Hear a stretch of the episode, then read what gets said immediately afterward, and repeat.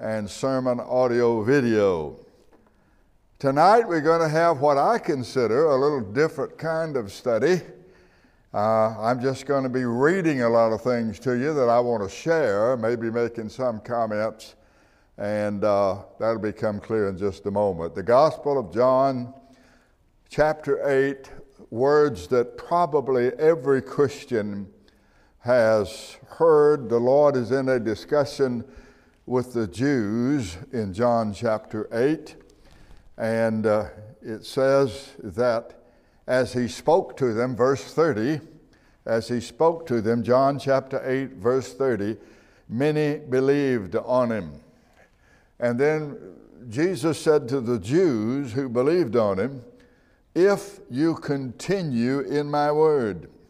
I don't know why a lot of Christians have problems with that if you really believe the Lord, if you have really believed on Him, if you trust Him, uh, why would you not continue to believe on Him? The continuation of faith is not the thing that saves us, but it proves that we are saved. The same John who wrote the Gospel of John said in 1 John that a lot of professing Christians had gone away from the Lord.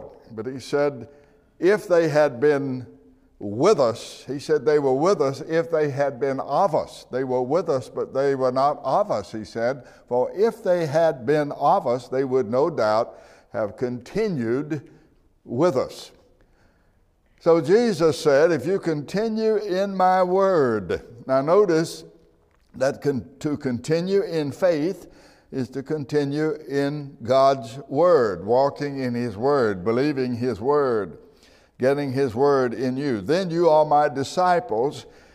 Indeed, there are lots of people who make professions of faith. Every believer is a disciple. The word comes from a term that means a learner. And every believer is a learner. We ought to be learning all the time, learning for the rest of our lives. But he said, You're my disciples indeed. This is the proof that you have really believed on me. And you shall know the truth, verse 32 and the truth will make you free. Now, I told you when I began this series of studies about Islam and the Antichrist and the Christ, I pointed out to you that Islam came along around 700 years after the Lord Jesus Christ was here. Now, sometimes I don't specify what I'm talking about. Uh, we all sometimes have something in our mind and we say something to somebody else and we think they understand what we mean and we were thinking something else. I made a couple of boo boos this past Sunday. Dr. Foster pointed it out to me.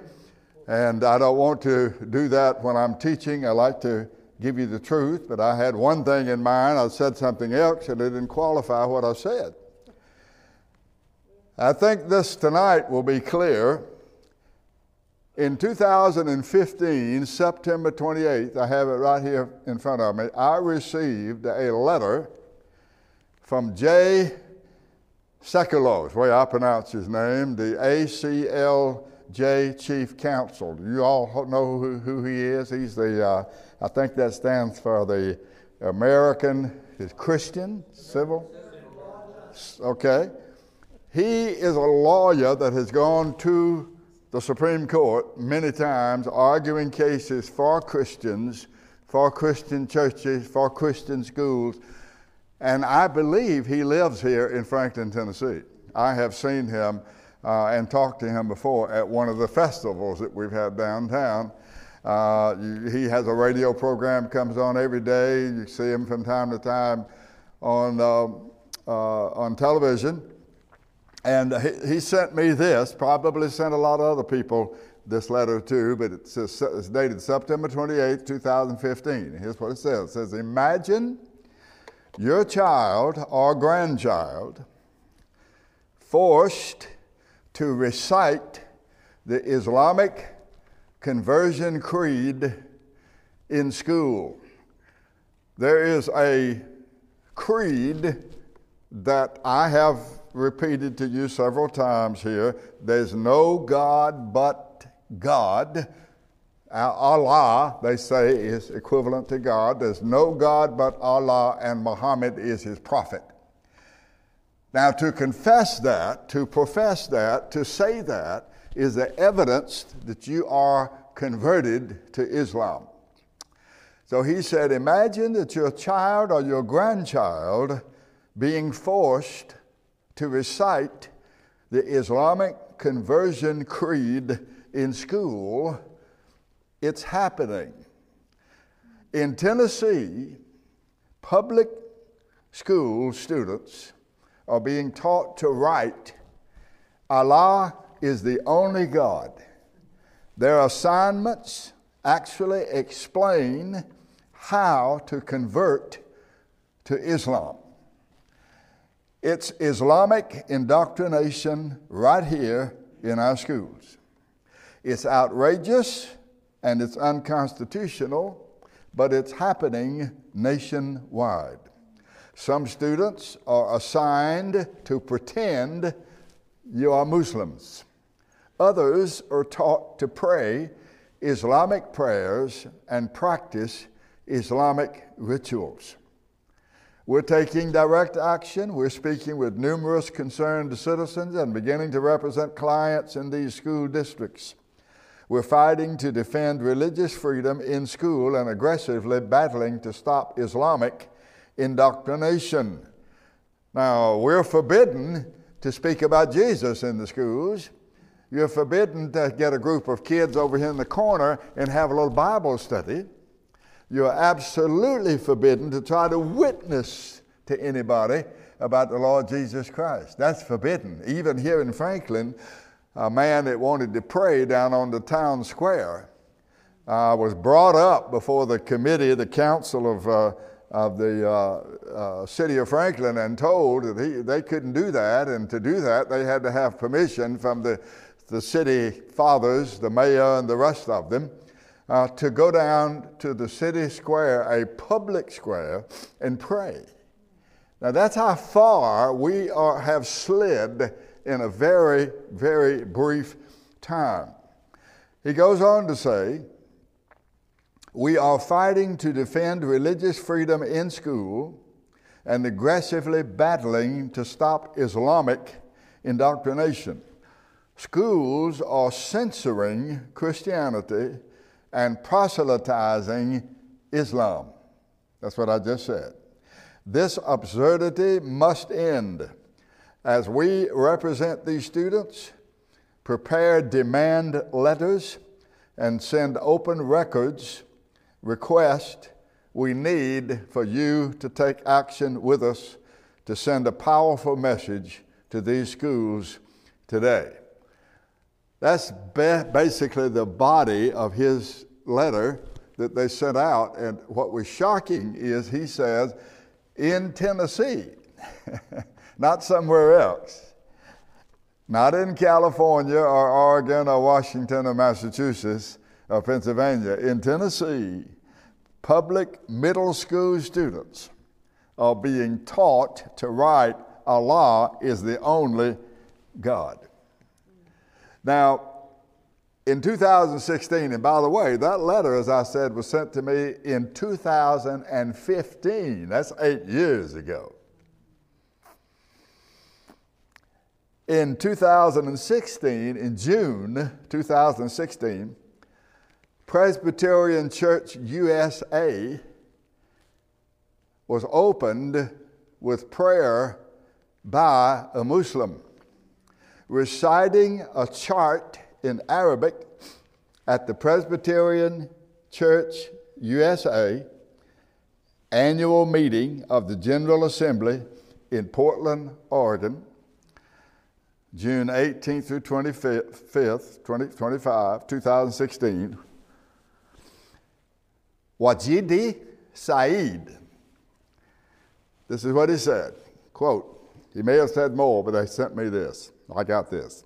Allah, bless us and bless our families and bless our Lord and lead us on the straight path, the path of all the prophets Abraham, Ishmael, Isaac, Moses, Jesus, and Muhammad. Peace be upon them all. Amen.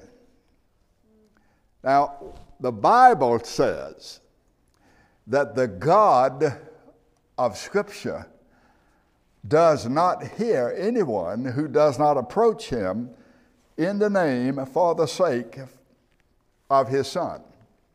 And I told you that this Sunday when we talked to you about the veil that was torn. When that veil was torn, God says, No more will you approach me through a temple or through some institution or through some ritual or through some ceremony.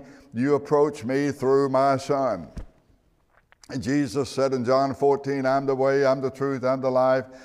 No man comes unto the Father but by me. Now, what I want to do is expose you to some things tonight, and I we don't we don't have but one young person here tonight. Well, we do have a couple of young people over here too. We got three young people. So I'm going to have to go. I'm going to have to skip some of this because it's pretty graphic, and I, I just don't want to. Uh, I want to be uh, discreet as much as I can, and yet I want you to uh, expose you to what's going on here. And I think it's important uh, how many of you have ever heard of a book called The Joys of Muslim Women? Have you ever heard of that? That's the book, a book by Nani, I guess that's the way you pronounce it, N O N I E, Nani Darwish. But Nani Darwish was a Muslim who was converted to Christ. So when you read that title, The Joys of Muslim Women, you think, well, but that's not what the book is about at all. I would, I would encourage you to get a copy of it. In the book, she says this She says, in the Muslim faith, a man can marry a child as young, as young as one year old and consummate the marriage by the age of nine. Uh, the dowry is given to the family in exchange for the woman who becomes his slave. And even though a man might abuse a woman, even though a woman is abused, she cannot obtain a divorce. If she uh, is, accuses a man of rape, she must have four male witnesses. And often, she says, after a woman has been raped, she is returned to her family, and the family must return the dowry. And the family has the right, listen to this now. Did you know what an honor killing is? I mentioned that to you a few weeks ago. It's a horrible thing. There was a woman that I read about, and she was in line to be executed. And it was over in uh, Iran, one of those, I think it was Iran, but she was in line to be executed. And when there was just a few more ahead of her, they had a whole line of people who were going to execute, uh, execute she passed out and she died of a heart attack. And the Lord spared her. They took her dead corpse and propped it up on a can and put a rope around her neck and had her son come up and kick the bucket out from under her to show that she deserved everything she got because she had betrayed Islam in some way.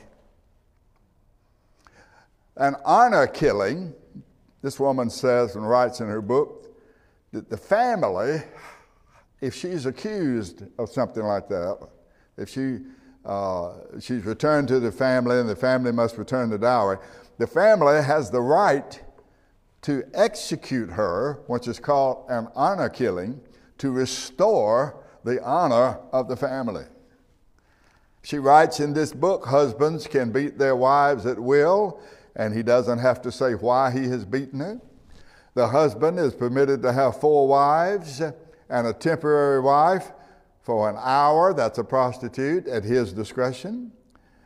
The Sharia law uh, controls the private as well as the public life of the woman. In the Western world, Canada, Canada, Australia, United States, and Britain, Muslim men are starting to demand Sharia law, S H A R I A, law. Okay? You've probably heard the term.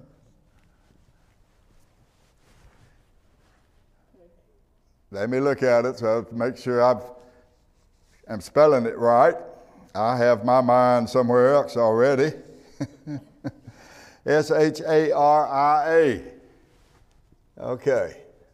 Sharia law. You know, I've already taught you there are two major groups Sunnis and Shiites.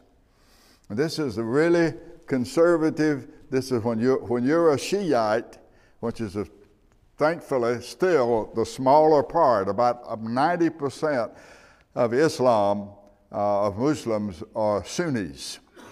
The, the Shiites are the radical Muslims. And that's probably what uh, uh, Nani Darwish is talking about here. But it says that in the Western world, that's Canada, Australia, United States, and Britain, Muslim men are starting to demand Sharia law so that the wife cannot obtain a divorce and he can have full and complete control of her. And this woman writes It is amazing and alarming how many of our sisters and daughters attending American, Canadian, and British universities are now marrying Muslim men and submitted themselves and their children unsuspectingly to Sharia law. By passing this on, she says, enlightened Canadians, Australians, American, and British women may avoid becoming such a slave under Sharia law. She says that the goal of radical Islamists is to impose Sharia law on the world, and especially now in the West, ripping Western law and liberty in two. She also wrote a book called Cruel and Unusual Punishment The Terrifying Global Implications of Islamic law. That's the whole title. Cruel and unusual punishment, colon, the terrifying global implications of Islamic war, uh, law. She was born in Cairo. She spent her childhood in Egypt and Gaza before immigrating to America in 1978. Her father died while leading covert attacks on Israel. He was a high ranking Egyptian military officer stationed with his family in Gaza, which is where all the action is now. When he died, he was considered a Shaheed, S H A H I D. S H A H I D. Okay? A shaheed is a martyr. He was considered a shaheed, a martyr for jihad, which is holy war. His posthumous status, that is, the status of his family and so on after his death, earned this woman, Nonie, and her family an elevated position in Muslim society. But even though her, her entire family was Islamic, she developed a skeptical eye at an early age, and she questioned her own Muslim culture and upbringing, converting to Christianity after hearing a Christian preacher on television. In her latest book, Darwish, her name is Nonie Darwish, D A R W I S H, in her latest book, she warns about creeping, and that's a good way to put it creeping little by little Sharia law. What it is, what it means, how it's manifested in Islamic countries. For the West, she says that radical Islamists are working to impose Sharia on the world. And if that happens, Western civilization, she says, will be destroyed. Westerners, and this is true, I remember this way back when I went to Mexico. When we went to Mexico 35 years ago, we got the idea that Americans thought that Mexico was like the United States. You'd be treated like down there. That's not true. And that's not true when you go into other countries. You're under their law. When you leave the shores of the United States and you go to some other country, you are under their law. You're not some privileged American citizen that has rights that we think we have here. So she writes this. She says, Westerners generally assume all religions encourage a respect for the dignity of each individual. That's what we think. But Islamic law, Sharia law, teaches that non Muslims should be subjugated or killed in this world. Peace and prosperity for one's children is not as important as assuring that Islamic law rules everywhere in the Middle East and eventually in the world. While Westerners tend to think that all religions encourage some form of the Golden Rule, Sharia law teaches two systems of ethics one for Muslims and another for non Muslims. Building, this is a very important statement, building on the tribal practices of the seventh century. You see, Islam, modern Islam, is stuck in the seventh century. That's why they dress like they dress. They dressed that way in the seventh century and they're dressing that way today. They don't pay any attention to Western dress and modern trends of dress. They're not interested in that. They're dressing, they are stuck mentally and every other way in the seventh century. That's when Muhammad left, lived.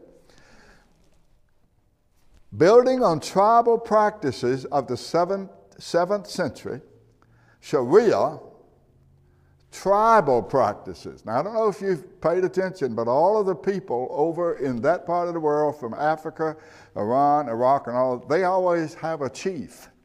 That's the way they live. The Bible says that when the mother of Ishmael, and where was she from? The mother of Ishmael, where was she from?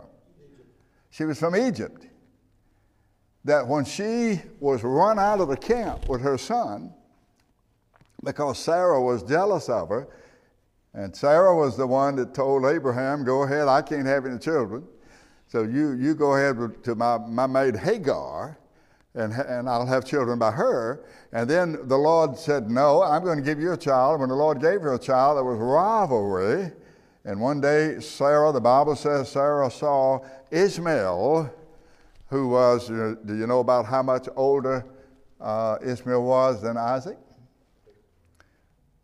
Well, Abraham was about 85 years old, 86 years old when he fathered Ishmael.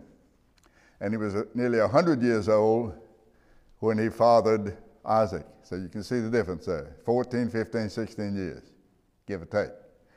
Okay? So Hagar took her son and just went out and thought she was going to die. And it says she ran out of water and she put the boy over here under a bush and she went over here and was boohooing and crying and just, they were going to die. And the Bible says that God spoke to her. And she called the God that spoke to her, Thou God that seest me. And he said to her, Your son is not Isaac.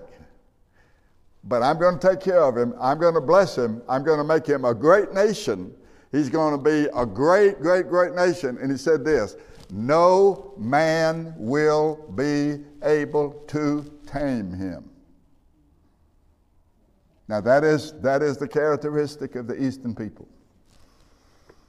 They get together, they get their mind on something, and it's like dealing with a lot of what we would say in the West of crazy. no reasoning. There's no reasoning at all. And this is the way they are about the Quran, as I'm going to, I hope I can tell you. Uh, I'm just dealing with one aspect here, and I have an awful lot to tell you. Um, so, building on tribal practices of the seventh century, Sharia encourages the side of humanity that wants to take from and subjugate others. Now, she says that in 20 years, uh, that there will be enough Muslim voters. I shared a little bit of this with you last week. There'll be enough Muslim voters in, in Canada. I would say, uh, this is 2023, I would say by uh, 2050, somewhere like that, somewhere in that neighborhood.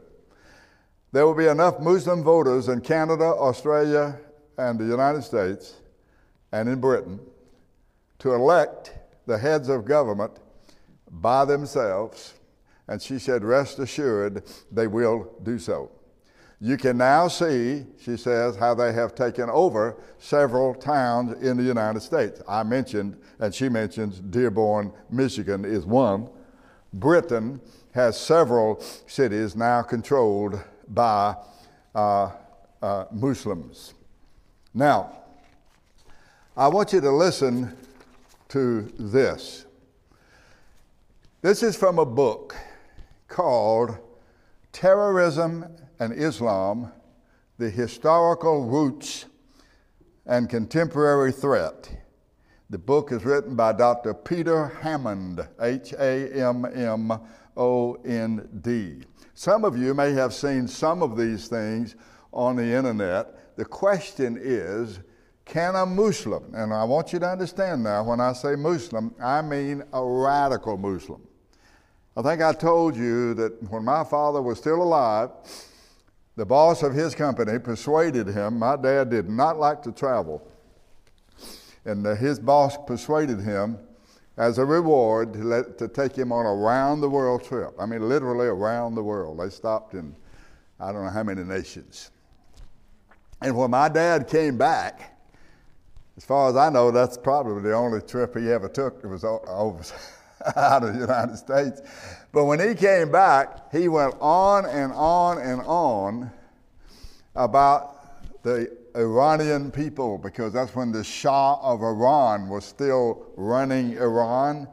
And he went on and on and on about what a beautiful, he said, I've never seen a more beautiful people, men and women, in my life. He said they are, they are, the men are handsome and the women are just beautiful. Just well, the Shah of Iran, of course, when the Ayatollah Khomeini came in with the revolution, he had to take a plane and get out of there. He later died with cancer, no doubt from the stress. His son is still living today. I think his son is probably in his 60s or 70s. But that man was a Sunni Muslim he wore Western suits. You don't have to wear Western suits and be a good Muslim, but he did. And uh, he, he was uh, the type fellow that uh, got along with the West and said, you know, when you're in our country, you, you can have the, you can be who you are and what you are. You don't have to become a Muslim and so on. So the question here that Dr. Hammond asked in this book, Terrorism and Islam, the historical roots and contemporary threat is can a radical Muslim be a good citizen of America? Now, this question was forwarded to a friend who worked in Saudi Arabia. He worked there for 20 years. So, this man in, in, in, Saudi Arabia for 20 years, he knew, he became accustomed to Muslims and their life and their way of life. And the question was asked to him he was an American citizen can a good Muslim, now, good Muslim is a, a Shiite Muslim, in their opinion. It's like the Pharisees and the Sadducees, okay? The Sadducees were the liberals. Sadducees did not believe in an afterlife. They didn't believe in a resurrection of the body. They didn't believe in angels. They didn't believe in spirits. The Pharisees believed everything and then added some to it. So you've got the Sunnis, and they're the more general and liberal, and you've got the Shiites who are growing in power. So, can a good Muslim be a good citizen of America? Forwarded to a man who worked in Saudi Arabia for 20 years, and this is what he said. This is really something.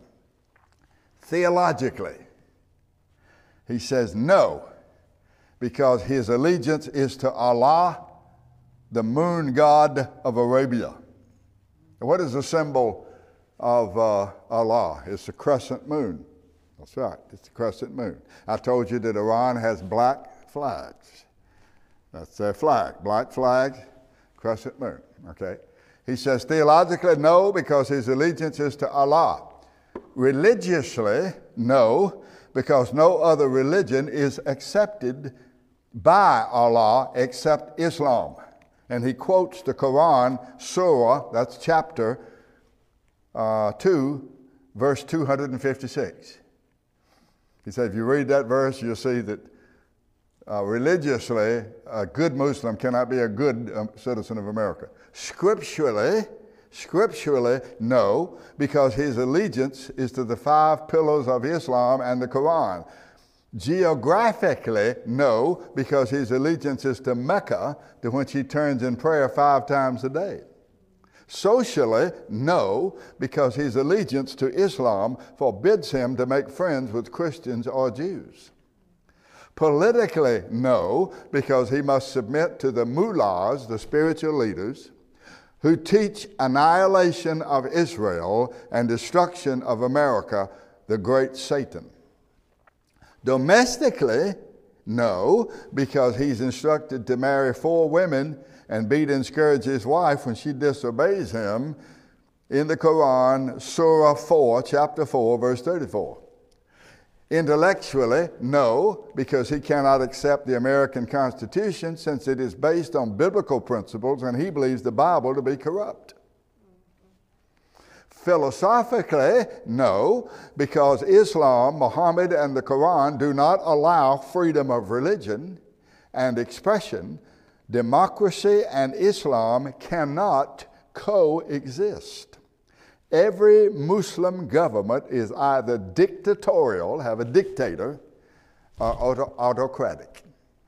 Spiritually, no, because when we declare one nation under God, the Christian God is loving and kind, while Allah is never referred to as Heavenly Father, nor is He ever called love not one time in the Quran's 99 excellent names of him. Therefore, he writes, after much study and deliberation, we should all be very suspicious of Muslims in this country. They obviously cannot be both good Muslims and good Americans. Call it what you will, it is still the truth, and you had better believe it. The more who understand this, the better it will be for our country and our future. This is a religious war, and it is bigger than we know or understand. Then, lastly, they throw this in Can a Muslim be a good soldier? And he answered this this way. I had forgotten about this. He said, Well, Armor Major Nidal, Nidal Malik Hasan opened fire at Fort Hood and killed 13 people. He is a good Muslim, he said. The Muslims have said that they will destroy us and they will do it from within. Islam is not a religion, it is a cult, and in its fullest form, it is a complete in total 100% system of life. Islam has religious and legal and political and economic and social and military components. And it used to be this way for us as Christians. The religious component is the foundation for all the other components. In other words, the Quran, the religious component, dictates what the legal, political, economic, social, and military components will be. And for us, it used to be that the Bible, the Bible was called the mother book of all sciences. And everything from philosophy to physics was looked upon, interpreted, and expressed through the scripture. Some have suggested that Islam represents the greatest threat to the world. Some have suggested, and I'm one who have suggested this, at least to a degree, that Islam may be the fulfillment of the book of Revelation in the Bible.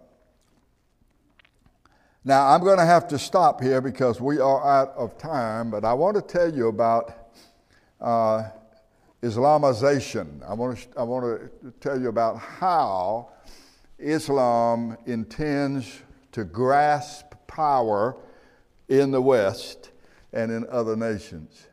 I told you that this Nonie used the term creeping Islam, and that is exactly what is happening there. So I hope the Lord will use this to wake us up. We, we began tonight by reading from John 8, where Jesus said, You know the truth. And he said, The truth will make you free, and Jesus is the truth. So, whatever happens in this world, we have a good hope in our Lord Jesus Christ. And He has promised us that He will go with us through the fire and He will go with us through the flood. And what we have today is we have bl- the blind leading the blind in leadership in this country. So that we're giving away our freedoms to folks that aren't even citizens and taking away the freedoms from those who are citizens and who pay the taxes and who are the backbone of this whole republic. And I've said this before, and I never get tired of saying it this is not a democracy, this is a republic. When they drew up the Constitution, you know how many people were in this nation when they drew the Constitution up? Four million. You know what the largest city was at that time? Philadelphia, 40,000 people. Now, we have now in excess of 354, 355 million people. Pass this along to your congressmen, will you? And congresswomen. When they drew up the Constitution, and they talked about electing our senators and our congressmen and all of that, right? They had 4 million people. 354 million people, even 50% of that number cannot vote in one day. So, what I'm saying is, our, our method of voting is outmoded. So, they've used the excuse of using computers, and as long as you have computers, you're never going to have an honest election. You can't even be sure of your checking account and your cards. And so when you're using computers to vote, you're never going to have an honest election. So let's suggest to our senators and congressmen that they change that rule and give us two or three days for everybody to vote. And you got to show up in person. There could be some exceptions for folks that can't possibly get there, but they could be checked out. That would, that would eliminate a lot of fraud. And it shouldn't be protested even by the liberals because it will keep everything honest and it won't defraud anyone of being able to vote. So when they grew up and said we're going we're to have a voting day, they had 4 million people. Now we got 355, 360 million people. We can't vote even if 50% voted. We can't vote in one day. So suggest that to your congressman, and maybe they'll think about that, and maybe the Lord will open up uh, so we can have a, an honest election. Our Father, we call upon you in the name of the Lord Jesus Christ. We believe He is the truth. He lived uh, 700 years before Muhammad came into this world. And he said himself, the prophets were until John. So the prophets were over when John the Baptist came. And all of the prophets pointed to him. He was the fulfillment. He was the king of the prophets. He was the king of the priests. He was the high priest of all the other high priests. He's the only man in history that held all three offices prophet, priest, and king. And Father, we, we, we therefore believe uh, that any prophets, any prophets who come after the Lord Jesus Christ are false prophets. We ask you to help us to be strong. We ask you to help us to stand for the truth, witness the truth in the Lord Jesus Christ, and for his sake we pray. Amen.